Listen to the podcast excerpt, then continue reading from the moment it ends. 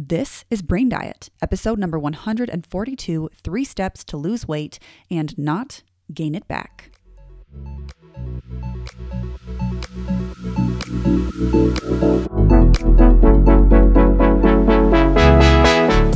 I love so much focusing on the food we feed our body, but I love even more focusing on the stuff we feed our brain. My name is Taylor Ann Macy, and I am a certified life coach. Welcome to Brain Diet, where we feed your brain the best information. What's up, everybody? Welcome to the podcast Three Steps to Lose Weight, and in all caps, not gain it back. Because generally, that is typically the goal that I see. For those that are looking to lose weight, they typically don't want to gain it back. So that's what we are talking about today. And I wanted to discuss this today because as I take my clients through my program, I have been reflecting on what the essence of it is. The process that I take people through when it comes to weight loss, what is the essence to it? And that's honestly kind of what I'm sharing in this episode today is the essence of the program that I take people through that people pay me to take them through, that they are able to see the results where they can lose the weight, not gain it back, and have a completely dramatic internal transformation as well as an external transformation. I say this with a caveat. This really is, I use the word essence because it really is just the essence because you can listen to a podcast, you can consume information, and it's valuable, it's important but actually getting coached, actually getting into your own mind and applying the principles is what will 10 times your results. For example, if you listened to, I think it was episode 129 when I had uh, Zach Kadatz from Australia, who goes by Daily CrossFit Tip on Instagram. He was on the podcast. He's amazing. He shares tips every day that are applicable in a gym setting, things to remember for technique and form, and all sorts of different kinds of movements. They're so valuable. And I watch them every single day because it's so fun to watch him demonstrate these things. But watching it is very different from actually attempting and applying what it is he's teaching. Because for one, he makes it look so much easier. And I watch that and I'm like, oh, I could totally do that. That's amazing. And then I try myself, I get into it, and it's so much more difficult. And I realize I have so much work to do, and I can see very clearly what I'm doing differently than what he's doing. And that gives me the momentum to know what to change. And the truth is, I will never get stronger. I will never get better at whatever I'm trying to do until I actually go dig into whatever it is I want to work on. So, as much as I love watching his videos, they're amazing. I got to do the work. And the same goes for all of us. We can consume information and it's helpful and valuable, but until we apply it, until we get into it for ourselves, we will not see the same amount of results. It's the same as well. This year, we are going to take the kids skiing for the first time. Five year old, three year old, we're going to do it. We're going to see how it goes. I have very low expectations, but I'm excited just to be on the mountain a little bit. And as much as I talk to people about strategies, get information on how to go about it, it's valuable. It's important to do that. But until I get onto that mountain with my kids, I'm not really going to know how to do it. I'm not going to learn and become a better teacher or figure out how to be the parent that I want to be on the ski slopes. You get what I'm saying. Consuming information versus applying it in real life is very different. So, thus, as I share with you today the essence of my program, I'm so excited to share it with you. And I, I think there's so much valuable information in what I am sharing, but if you are ready to get the results on the deepest, highest level, then that's where it's worth hiring a coach. So let's get into it.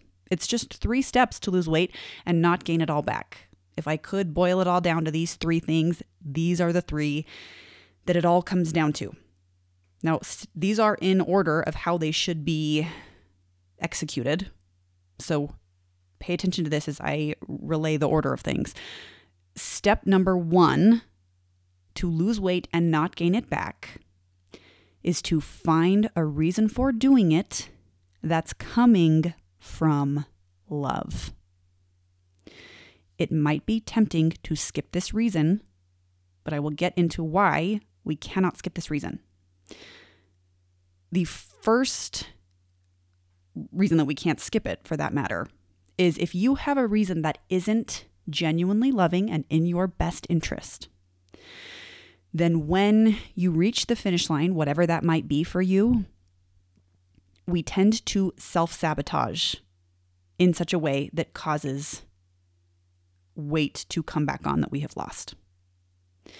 If we are coming from a hateful place or a place of dislike or dissatisfaction, if it is too negative for us, then we spend the whole journey in that negativity. And by the time we get to the finish line, that finish line doesn't solve for that negativity. And because that negativity is still there in our minds, we tend to self sabotage. We tend to not want to deal with that negativity. And because it's not solved, we don't know how to solve for it, even though we've reached the finish line.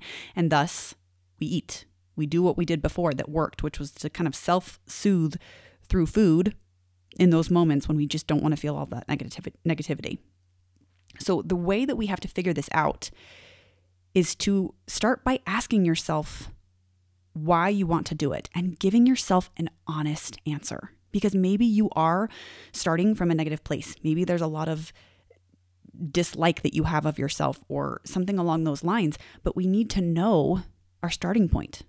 If we have a GPS and we're trying to get to a destination, we need to know the location that we're starting at. And I think what can happen is we can ask ourselves, well, why do we want to lose weight? And we cloud our answer in nice sounding ideas. Like we don't really want to spend too much time here because we just want the results so that we can feel better.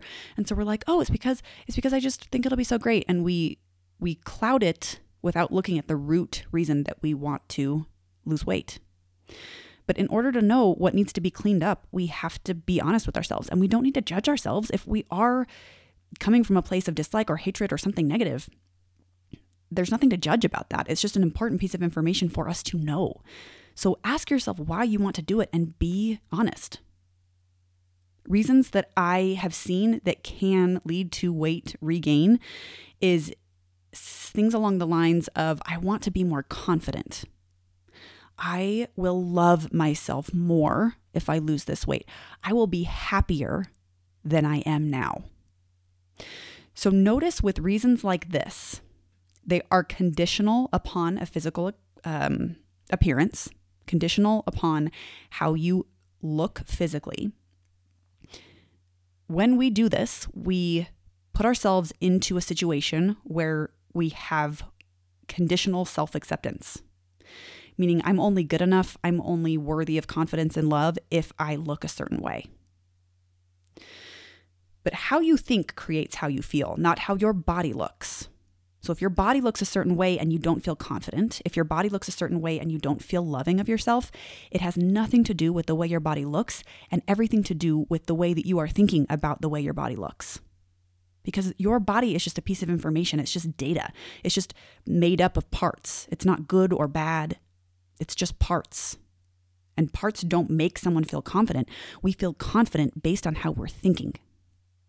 And so, what can happen is when we have these conditional self acceptance pieces, we will use willpower to just drive ourselves to that finish line. We get there and we don't necessarily, we might feel a little bit more confident because we've changed our thinking, but then it's conditional. Because if the scale changes even one pound, then we remove permission from ourselves to feel the way we want to feel. And that's a tightrope to walk. to have your opinion of yourself be dependent on how you look. So, what can happen is because it is such a tightrope to walk where we have this conditional self acceptance, and because we get there and we still have our brain with us that still wants to offer these opinions that we haven't deconstructed, then a lack of confidence will still emerge and a lack of love might still be there. Our brain goes with us wherever we go. And so, because of that, when we go through a weight loss journey with a negative reason or a reason that is creating negativity within us, once we get there and everything isn't rainbows and daisies, again, we can tend to self sabotage. We can work against ourselves because we feel so poorly towards ourselves. We have such negative opinions about ourselves that we don't want to be alone with our own brain. And so that's why we tend to turn to food to just numb that away. And that can cause the weight to come right back on. Another reason that can come up is the idea that if I lose the weight, everyone else will like me better, or I will be more acceptable, or I will be more desirable. It has something to do with other people's opinions of you. Like the reason I want to lose the weight is for the sake of how someone else feels about me. And what I want to offer you is that how other people feel about you is based on their thoughts and their preferences, just as how you feel about you is based on your thoughts and your preferences. It's not based on your weight, it's not based on how you look. Someone's opinion about you is solely based on their brain and the thoughts that they are thinking. That's why you can have your body and the way it looks, and someone might really like it and someone might really not like it. But that has nothing to do with you and everything to do with them and the way that they think about the world. And frankly, if someone's opinion of you is solely based on your appearance, they might not be someone that you would want in your life. I would personally not want anyone in my life whose sole opinion was based only on the way that I looked. I want people in my life that love me for all parts of me. So, something to think about. If your reason has to do with other people, it's worth one, developing your own relationship with yourself, your own opinion of yourself to one that you value a little bit more than others. It's okay to care what people think, but we want to also care what we think and value that and work on that because that's what we have control over. So, what happens is when we have reasons along these lines, whether it's conditional self acceptance or allowing other people to feel a certain way about us, we can often just muscle our way through a weight loss journey and we can arrive and things like I mentioned aren't perfect. They aren't rainbows and daisies. It's not better there than here, but we assume that it will be. And so then when we get there and it's not better there, it's just kind of a different version of life, people will go back to old habits because they're still the same person. They just tried to force different habits. And so that's why finding a reason that is coming from love is often a little bit of an identity shift. Becoming someone that restricts food and pays attention to it in the name of hating themselves is very different from someone that pays attention to food in the name of love and in the name of, hey, I've got your back. I'm taking care of you. I'm looking out for you. I have your best interest at heart. Reasons that come from love do not have conditions. There's no conditional self acceptance in weight loss when you are coming from love. It is constant encouragement, kindness, love, compassion, and having your best interest in mind. Feeling well, feeling strong, having a good quality of life, longevity, and so on. Things that are in your best interest. Someone that's pursuing weight from a loving reason won't have things to run away from at the finish line. If you have loved yourself through an entire weight loss journey, then at the finish line, no matter what you face, you will still have that loving relationship. And it won't cause you to self sabotage or do things to work against yourself. So, like I mentioned, it can be easy to want to skip this step because it sounds simple and not as important. Just find a reason that's coming from love. And I think that especially in like the self-help industry, we hear stuff like that and it's just like, well, yeah, whatever. What does that even mean? But the truth is, it's one of the most important pieces. It is step 1. And step 2 and step 3 aren't going to lead you to where you want to go unless step 1 is in place. Now, you can do it simultaneously, and that's what I do a lot of the time with my clients in my program is we work on coming from love as we are doing all of the other things and making sure that it's all coming together and working in harmony.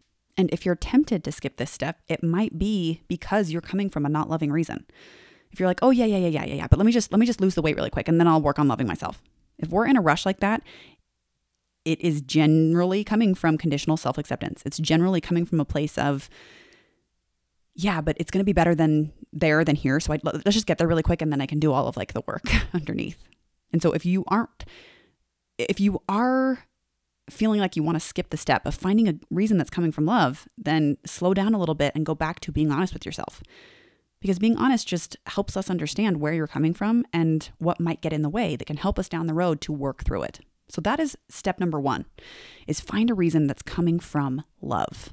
A reason that is loving for you and your body and your health in general. Step number 2 is getting into an appropriate nutritional program. Now, this is typically where people spend most of the time is they don't find a reason coming from love in step 1 and they don't follow through with step 3, which I'll get into in just a minute, but they're like, "Okay, well, let's just go on the diet because we just want to get results fast." The truth is, if you've been listening to this podcast for any amount of time, you may or may not have heard me say that any diet that leads to weight loss is one that puts you into a caloric deficit. It's not that one diet is superior to another in that it will make you lose more weight. The amount of weight that you lose is just in direct correlation to the amount of calories you're eating relative to your body. So, when I say getting into an appropriate nutritional program, that is where we have to define your goals and then adjust the caloric intake accordingly. So, what are your goals? Is it weight loss? Is it fat loss? Whatever it might be, you will need appropriate nutritional programming in order to execute that and to achieve that goal because there's the science of weight loss and your body burns so many calories in a day. And so, in order to lose weight or to lose fat, then you have to have calories or macros in certain amounts in order to achieve that. And any diet that creates weight loss is just doing that in different different versions of that. different versions of calorie deficits is what all diets are. So when it comes to getting an appropriate nutritional program, that's going to mean is that's going to mean having an approach that's sustainable. It's creating an approach that you could do forever and not an approach that you're going to just do for a little bit of time and then just go back to how you were eating before. I think that there might be times where we can implement those drastic measures, but very few people encounter them very few people have instances where those types of approaches are necessary. And it's usually very precise, like elite athletes that are doing things that are just like, okay, we just got to be really precise and do something a little bit intense, and then we can go back to how we were doing things before. Most people will have more success doing something that's sustainable. Now, in terms of how to decide your level of nutritional precision, I would recommend listening to episode 137 that is the title, How to Decide Your Level of Nutritional Precision, because it talks about how to determine that level of sustainability and how to decide how precise you need to be. And so it's this same approach, just with the volume turned up or down based on your life circumstances and goals. So when it comes to your diet and losing weight, we need to have the numbers in place. And this is where a coach is really valuable because they are able to work with you to figure out what those numbers are and get you into the sweet spot that will put you in the direction that you want to go. So that's step two. And really, that's a relatively easy step. It's one of the easier ones, but it's the ones that people it's the one that people tend to spend the most time in, which is just so fascinating. But that's why I do what I do. I do things very differently than most coaches out there. And my approach is very unique, and that's what I love about my program. That's why I love my business. But that is step 2, getting into an appropriate nutritional program. Step number three, and the final step to losing weight and not gaining it back, is to reprogram your brain as it relates to urges. So, okay, step number one, you have a loving reason. You've done some of the work, you're getting there, you're redeveloping your relationship with yourself, you're coming from your own best interest, right? We have that in place. Step number two, you have the appropriate programming. You have your goals clarified. You have the right nutritional approach that's sustainable. You have those first two pieces in place. And guess what? You still won't follow through sometimes. there will be moments where you will eat off plan. There will be times where you just don't follow through, even though step one and two is rock solid, even. There might be times where it just doesn't happen. So here is why this is step 3 to reprogram your brain as it relates to urges is we have the mindset piece in place, we have the physical piece in place.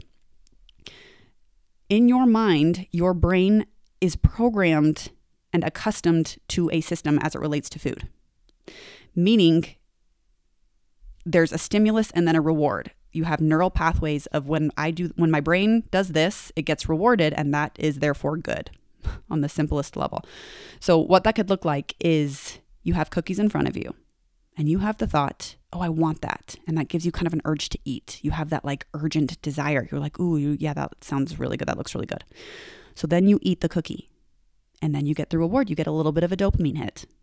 And maybe that's a little bit of a take you away from what you're currently feeling, right? And so your brain learns, oh, when I see this cookie, this food, and I offer up the thought, oh, I want that, it gets rewarded. This neural pathway, I get dopamine through this. And because our brain, on the most primal level, its job is to keep us alive, dopamine is good to it. At least it deems it so. So it's like if we can get dopamine, then it, this must be good for our survival. And so we develop these pathways of stimulus and reward. And when they continue to get rewarded, the brain keeps offering them because it believes it is really useful for us. And we do the same thing, not just with food, we can do this with anything really. But we do this a lot with technology with our phones, where we're sitting in a doctor's office and we have a thought, I'm just going to check. I'm just going to look at my phone. Let's just let's just look real quick.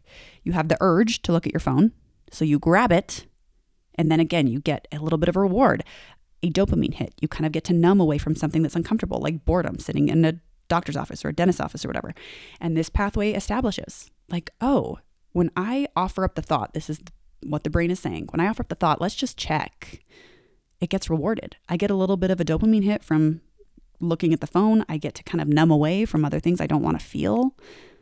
So, what happens is these neural pathways are simply well established. That when they think certain thoughts, that the urge that comes from that is rewarded. And that is efficient to the brain.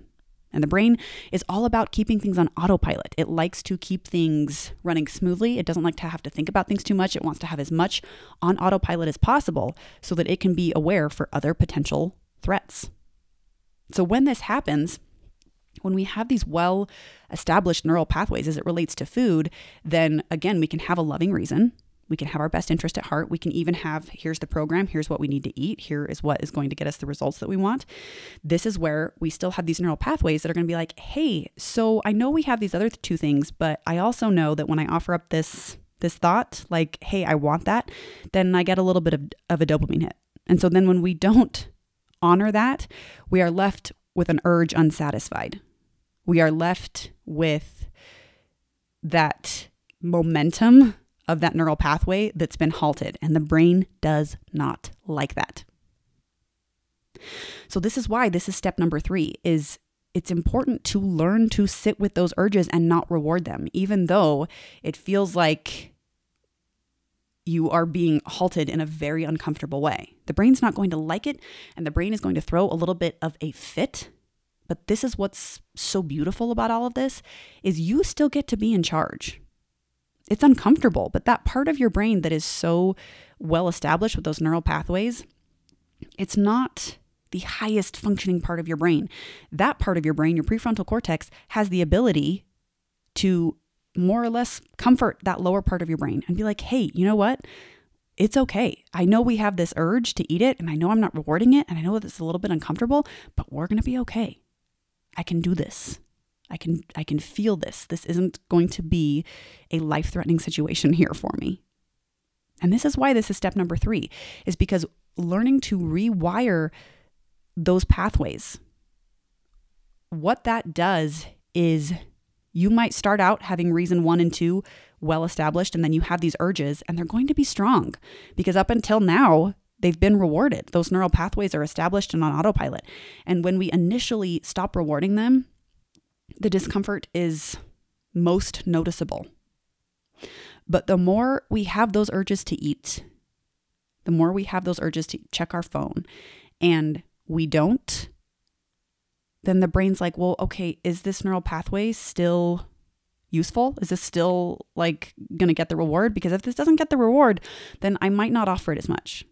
Now, this isn't to say that urges go away entirely, but the strength of them and the frequency of them goes down drastically the more you allow them. Each day, the more urges you allow, the more well, the less prominent they will be in your life because those neural pathways aren't getting rewarded, they aren't getting strengthened. But this does require sitting in discomfort. Decreasing your desire for something requires initially allowing and breathing through some of that discomfort. And this is the difference between willpower and just allowing an urge is when you aren't coming from a loving reason and you're like I just got to muscle my way to a certain number on the scale and you just like hustle through then you're withholding the food and you're not addressing the underlying desire for it thereby compounding the desire. So then by the time you get to the finish line, it's like you have all of this desire that's just been pent up and then you just like open up the floodgates and that's what causes you to gain the weight back is because it's like we've been resisting all of these urges to eat rather than allowing them and just letting them pass through our bodies and sitting with them and not trying to distract ourselves with other things. This is the difference. This is why one of the reasons why people can tend to gain the weight back is an inability to feel what they're feeling. Using willpower to just get to a finish line and then having to be with themselves. And because they don't like it, because they don't want to feel what they're feeling, they reach for food. And this is a gross generalization, but this can be what happens to us. Is if we aren't willing to feel those urges, if we aren't willing to actually reprogram our brain to decrease our desire for certain foods, then we are left with a huge amount of desire that isn't managed. Now, we're always meant to desire food. It's helpful. If we didn't desire it, we would die. It's very useful. But when we have this massive amount of it that causes us to self sabotage, that's where we have the opportunity to do this. I think brain reprogramming even sounds a little bit scientific and intellectual, but it's simply a matter of just sitting with your feelings and not rewarding the urges. Like, oh, I have an urge to eat something. I have an urge. I use the example of checking your phone. It has nothing to do with weight, but it's all the same thing is we just get rewards. We have an urge and we reward it. And so we do this with food. So it's important to pay attention to that and to allow those urges in order to rewire your brain to relate differently to food, to not desire it so much.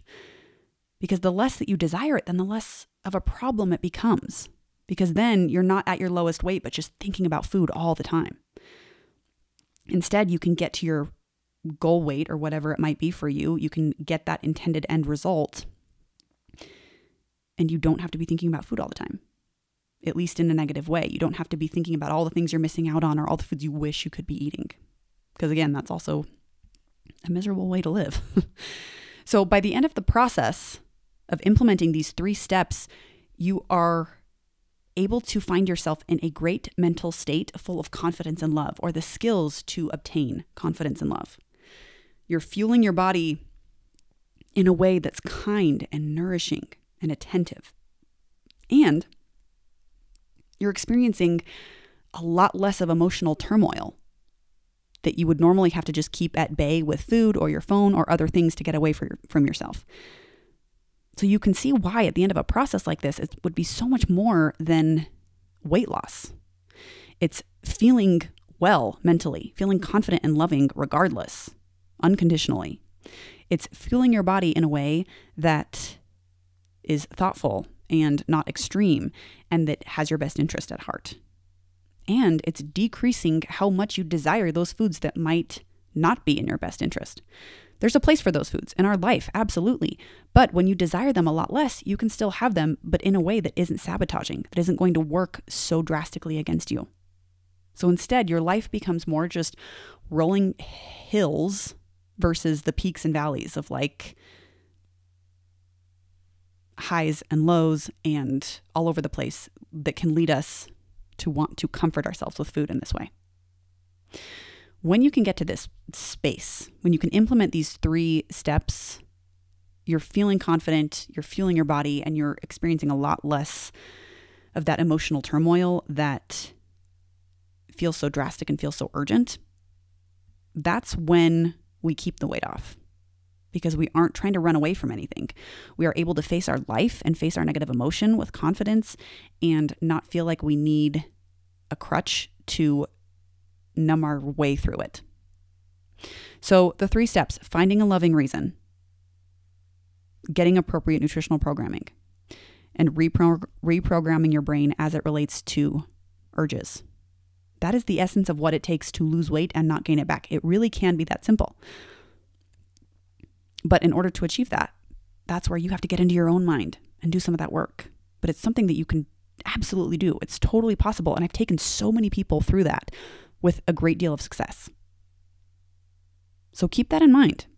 And if that's something that you're ready to do, set up a set your custom macros call with me.